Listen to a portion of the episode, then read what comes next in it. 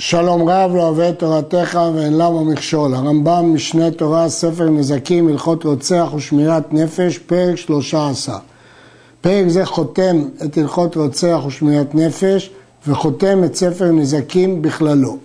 הפרק עוסק בהלכות פריקה וטעינה. הרדב"ז מסביר מדוע ההלכות האלה נמצאות כאן, מפני שהמטרה של המצוות הם הצלת נפשו של מי שיצא לדרך עם מטחן ונתקע על ידי חמור או שהתמוטט. מי שפגע בחברו בדרך ובהמתו רובצת תחת מסעה, בין שהיה עליה מסע היה ראוי לה, בין שהיה עליה יותר ממסעה, הרי זה מצווה לפרוק מעליה, וזו מצוות עשה, שנאמר עזוב תעזוב עמו. כן, יש מצוות עשה, אז כי תראה חמור סונך רובץ תחת מסעו וחדלתה מעזוב לו, עזוב תעזוב עמו, וזה דין הפריקה. הפסוקים מהם נלמדים מצוות אלו מדברים על שור וחמור, אבל המשנה בבא קמא אומרת שדין כל הבהמות שוות, אלא שדיבר הכתוב בהווה. בספר המצוות הרמב"ם מציין שמצוות טעינה שייכת גם באדם, לא רק בבהמה.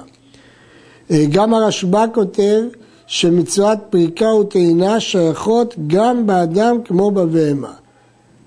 הרדב"ז חולק ואומר שמצוות טעינה ופריקה באדם זה מצוות גמילות חסדים רגילה. הרמב"ם כותב פה, בין שהיה עליו מסע, עליה מסע הראוי לה, בין שהיה עליה יותר ממסע. דין זה בא להוציא מדעת רבי יוסי הגלילי במשנה בבא מציעא, שסובר שאם היה על בהמה יתר ממסעה, אין מצווה לפרוק, כי הבעלים הוא אשם. ולא יפרוק ויניחנו נבהל וילך, אלא יקים עמו ויחזור ויתרון מסעו עליה, שנאמר הקם תקים עמו. זו מצוות עשה אחרת, ואם מניחו נבהל ולא פרק ולא טען, ביטל מצוות עשה ועבר על מצוות לא תעשה, שנאמר לא תראה את חמור אחיך. אם כן, יש איסור להניח אותו, לראות אותו נבהל, וצריך לסייע לו. והרמב"ם אה, כותב שאם הוא ניחו נבהל ולא אה, טען את מסעו, הוא עבר על הקם תקים עמו. כלומר, הרמב"ם מבין שטעינה ופריקה זה המשך אחד. אתה פורק כדי לסדר את החמור, החמור מתאושש, ואז צריך לחזור ולהטעין, לא לעזוב אותו סתם. שם הרמב"ם מוסיף, ואם הוא לא פרק ולא טען, אז הוא גם ביטל מצוות עשה, וגם עבר על לא תעשה. בתחילת ההלכה נמנו הפריקה והטעינה בתור מצוות עשה נפרדות. ואם כן, כאן שלא פרק ולא טען, לכאורה הוא ביטל שתי מצוות עשה, לא מצווה אחת, אלא שתיים. היה כהן, והבהמה רובצת בבית הקברות, אינו מתאמה לה, כשם שאינו מתאמה להשיב אבדה. לא נטמא כדי להשיב אבדה לחברו, ולא כדי לסייע. וכן אם היה זקן, שאין דרכו לטעון ולפרוק, גם בדברים שלו, הועיל ואינה לפי כבודו, פטור. זה הכלל. כל שאילו היה, הייתה שלו, היה טוען ופורק, הרי זה חייב לפרוק ולטעון בשל חברו. הכל תלוי בשאלה אם זה היה דבר שלו, הוא היה מתבזה כדי לקחת, חייב לעשות גם בחברו. הגמרא לומדת את הדינים האלה, העשה של השבת אבדה לא דוחת, לא תעשה שנפש לא יטמא, מכיוון שבתרומה יש גם עשה וקידשתו. ויש לנו כלל שעשה לא דוחה, לא תעשה ועשה. אותו הסברה בפריקה וטעינה, שעשה שפריקה וטעינה לא דוחה את לא תעשה ועשה שיש בטומאה. הגמרא בבא מציעא לומדת מהמילים והתעלמת מהם, שיש מקרים שלא משיבים אבדה בזקן ואינה לפי כבודו, ואותו דין נאמר גם בפריקה וטעינה, כי הם כללים שווים. ואם היה חסיד ועושה לפני משורת הדין, פורק וטוען עמו. כלומר, אם היה חסיד ועושה לפני משורת הדין, אפילו היה הנשיא הגדול וראה בהמת חברו רובצת תחת מסע של תבן או קנים וכיוצא בהם, פורק וטוען עמו. החידוש פה, שלא נגיד שזה זלזול בכבודו, כי בגמרא מתואר מעשה ברבי ישמעאל, ברבי יוסי, שהוא היה חייב בפריקה וטעינה למרות שהוא היה זקן. הראש חולק על הרמב"ם, ואומר שהתורה שפטרה את הזקן אסור לו לפרוק ולטעום, לא שהוא מזלזל בכבוד התורה שלא לצורך. הבית יוסף מסביר של שיטת הרמב"ם אין זה נחשב לזלזול בכבוד התורה. זה נחשב לכבוד שמיים, שהוא מטפל בחברו לפנים משורת הדין. פרק וטען וחזרה ונפלה, חייב לפרוק ולטעון פעם אחרת אפילו מאה פעמים, שלמה עזוב תעזוב עמו הקם תקים, בצורה כפולה, לפיכך צריך להידדה עמו עד פרסה, כדי שלא ייפול שוב, צריך להנהיג אותו ביד, פרסה זה ארבעה מיל, בערך ארבעה קילומטרים, שמונת אלפים אמה. ש... אלא אם כן אמר לו בעל המסע, אני צריך לך. אם הוא פטר אותו ואמר אני לא צריך לך, אז הוא פטור. בפירוש המשנה, הרמב"ם מסביר את דרך הלימוד. הפעלים, הזוב והקם נכתבו בצורת מקור. השימוש בצורת מקור נאמר בין המעט, בין הרבה. הזוב, השב, הקם, שלח. ממתי התחייב לפרוק ולטעון עמו? משיראהו היה שהיא כפגיעה, פגישה. פגיעה זה פגישה. שהרי נאמר, כי תראה ונאמר כי תפגע. כמה? כמה המרחק שזה נקרא כי תפגע, שערוך חכמים שיהיה ביניהם מאתיים ושש ושישים אמה ושני שלישי אמה, שאחד משבעה ומחצה במיל. מיל הוא אלפיים אמה, אחד משבעה ומחצה זה מאתיים שישים ושש. היה רחוק ממנו יותר מזה, אינו זקוק לו, כי זה לא נקרא פגישה. מצווה מן התורה לפרוק עמו בחינם, אבל לטעון עליו, הרי זו מצווה ונותר שכרו. וכן בשעה שמדדה עם עד פרסה, יש לו שכר. הפריקה צריכה להיות בחינם, אבל הטעינה יכול לקבל שכר. זאת מחלוקת במשנה בבא מציעא. הרמב"ם פסק שמצווה מן התורה לפרוק בחינם ולטעון בשכר, כדעת תנא קמא נגד רבי שמעון. הראש והטור פסקו שהפריקה בחינם היא כמו השבת אבדה, שזה דווקא לאדם בטל. אבל אדם שעסוק ונגרם לו ביטול מלאכה יכול ליטול על הפריקה שכר כמו על השבת אבדה. אבל הרמב"ם כאן לא חילק. כנראה שהוא סבור שבפריקה אפילו אדם עסוק חייב לפרוק בחינם. הרמב"ם מסביר שהטעם הוא כי בפריקה יש גם צער בעלי חיים.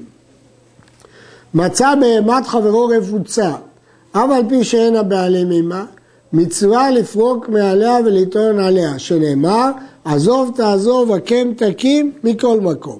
אפילו אם הבעלים לא נמצאים. אם כן, למה נאמר עמו, משמע שדווקא הבעלים נמצאים, שאם היה בעל הבהמה עמה, והלך וישב לו, ואמר לזה שפגע בו, הואיל ועליך מצווה, אם יצורך לפרוק לבדך פרוק, הוא משתמט, הרי זה פטור, שנאמר עמו, כי הוא נמצא פה ומשתמט. אם הוא לא נמצא בכלל, חייבים. אבל אם הוא נמצא ומשתמט ומטיל את החובה על השני, הוא חייב. ואם היה בעל הבהמה זקן או חולה, חייב לפרוק ולטעון לבדו, למרות שהוא לא עוזר לו. התוספות והריטב"א מסבירים שאין כוונה לחייב פריקה וטעינה במקום שהבעלים לא נמצאים כלל, אלא רק אם הם נמצאים ואינם יכולים לפרוק. בהמת הגוי והמסע של ישראל, אם היה הגוי מחמר אחר בהמתו, נותן מסוי ומנהיגה ומזרז אותה, אינו זקוק לה, הוא פטור מפריקה וטעינה. ואם לאו, חייב לפרוק ולטעון משום צער ישראל, כיוון שהבהמה של הגוי, אבל המסע הוא של ישראל. וכן אם הייתה הבהמה של ישראל והמסוי של גוי, חייב לפרוק ולטעון משום צער ישראל, כי הבהמה של ישראל. אבל בהמת הגוי ומסעו, אינו חייב להיטפל בהם, אלא משום איבה. הרמב"ם בהלכה הזאת לא חילק בין טעינה לפריקה, ולכן הבינו מכאן הגר"א ומרכבת המשנה ששיטת הרמב"ם שצער בעלי חיים דרבנן ולא דאורייתא. אבל הכסף משנה חולק וסובר שצער בעל חיים דאורייתא, והסיבה שפה הוא לא חייב לפרוק ולטעון כשהמחמר גוי זה רק לטעון. אבל לפרוק באמת הוא חייב. חמרים שרגליו של אחד מהם רעועות, אין חבריו רשאים להקדים ולעבור מעליו. נפל האיש, רשאים לעבור מעליו. בקור ההלכה בתוספתא, חמרים שרגליו של אחד מהם רעועות, אינם רשאים לעבור עליו. נפל רשאים לעבור עליו. הרי ודבין, שהתוספתא מדברת על חמור שרגליו רעות ומתנהל לאט, אסור לעבור עליו לדורסו, אבל אם נפל רשאים לדורסו. הכסף משנה תרנע מאוד על הפירוש הזה, שיהיה להם רשות לדרוס על חמור שנפל. הרמב"ם מבין שהתוספתא עוסקת בכללי קדימה, שאלה אם אפשר לעקוף אותו, להקדים אותו. ואז הוא אומר שכאשר רגליו של החמר רעועות, כשל, הכוח של האדם כשל, אז הם לא יכולים לעקוף אותו, אבל אם הוא נפל, הם רשאים לעקוף אותו. בלשון הירושלמי משמע חמורים שהיו רגלי אחד מהם רעות וכו', דרסין עליי ועברין, משמע כמו הרייבד לגבי דריסה. היה אחד טעון ואחד רוכב, ודחקה בדרך, מעבירים את הרוכב מפני הטעון. אחד טעון ואחד ריקן, מעבירים את הריקן מפני הטעון. אחד רוכב ואחד ריקן, מעבירים את הריקן מפני הרוכב. שניהם טעונים, שניהם רוכבים, שניהם ריקנים, עושים פשרה ביניהם מי יעבור ראשון. וכן שתי ספינות שהיו עוברות בנהר ופוגעות זו בזו, ורק אחת יכולה לעבור. אם עוברות שתיהן בבת אחת טובעות, ואם עברו זו אחר זו עוברות. וכן שני גמלים שהיו עולים במעלה גבוהה ופגעו זה בזה. אם עוברים שתיהם בבת אחת נופלים, אם עברו זה אחר זה עולים, כיצד הם עושים? מה סדר הקדימה? תאונה ושאינה תאונה, תידחה שאינה תאונה מפני התאונה. הנה ספינת תאונה היא קודמת לזאת שאינה תאונה. קרובה ורחוקה, תידחה קרובה מפני רחוקה. כלומר, הקרובה היא קרובה להגיע ליעד שלה, קרובה למטרה שלה. שתיהן רחוקות, שתיהן קרובות, שתיהן תאונות, הורים וכולם בדוחק אחד, התל פשרה ביניהם ומעלות צריכה זה לזה. ובזה וכיוצא בו נאמר, בצדק תשפוט עמיתך. הפוגע בשניים, אחד רובץ תחת מסעו, ואחד פורק מעליו ולא מצא מי שיתרון עמו. השאלה אם להקדים פריקה לטעינה או טעינה לפריקה, מצא לפרוק בתחילה. משום צער בעלי חיים, כבר הבאנו שיש מחלוקת האם זאת דאורייתא או דרבנן. בפירוש המשנה בצער כתב הרמב"ם, כלל לו אצלנו צער בעלי חיים מדאורייתא. והוא מביא מקור במורה נבוכים שנאמר על מה הכית את התונך. ואחר כך טוען, במה דברים אמורים שהיו שניהם שונאים או שניהם אוהבים? אבל אם היה אחד שונא ואחד אוהב, מצווה לתרון עם השונא תחילה כדי לחוף יצרו הרע. אם הטעינה היא אצל שונא, יש עניין מיוחד שאדם יחוף את יצרו הרע. השונא שנאמר בתורה הוא מישראל, לא מאומות העולם. והאח יהיה לישראל שונא מישראל, והכתוב אומר לא תשנא את אחיך בלבביך. אמרו חכמים, כגון שראו לבדו שעבר עבירה והתרה בו ולא חזר, הרי זה מצווה לשונאו עד שיעשה תשובה ויחזור מראשו. ואף על פי שעדיין לא עשה תשובה ומותר לשנוא אותו, אם מצאו נבהל במסעו, מצווה לפרוק ולטעון עמו ולהקדים אותו על הפריקה, ולא יניחנו נוטה למות, שמא ישתהה בשביל ממונו ויבוא לידי סכנה. והתורה הקפידה על נפשות ישראל, בין צדיקים, בין רשעים, בין צדיקים. לכן זה מובא בהלכות רוצח ושמירת נפש. ולמה התורה הקפידה על נפשות ישראל אפילו שהם רשעים? מאחר שהם נלווים אל השם ומאמינים בעיקר הדת. הם לא מינים ואפיקורסים, הם רק עוברי עבירה. שנאמר, אמור עליהם חייאני נאום השם אלוקים, אם יחפוץ במות הרשע, כי אם בשוב רשע מדרכו וחיה. בריך רחמנת דסיין. נגמר ספר אחד עשר בעזרת שדי, ומניין פרקיו שתיים ושישים. הלכות נזקי ממון ארבעה עשר פרקים. הלכות גנבה תשעה פרקים. הלכות גזלה ועבדה שמונה עשר פרקים. הלכות חובל ומזיק שמונה פרקים. הלכות רוצח ושמירת נפש שלושה עשר פרקים. ברוך המקום שסייענו ללמד ספר זה על כבוד שמו.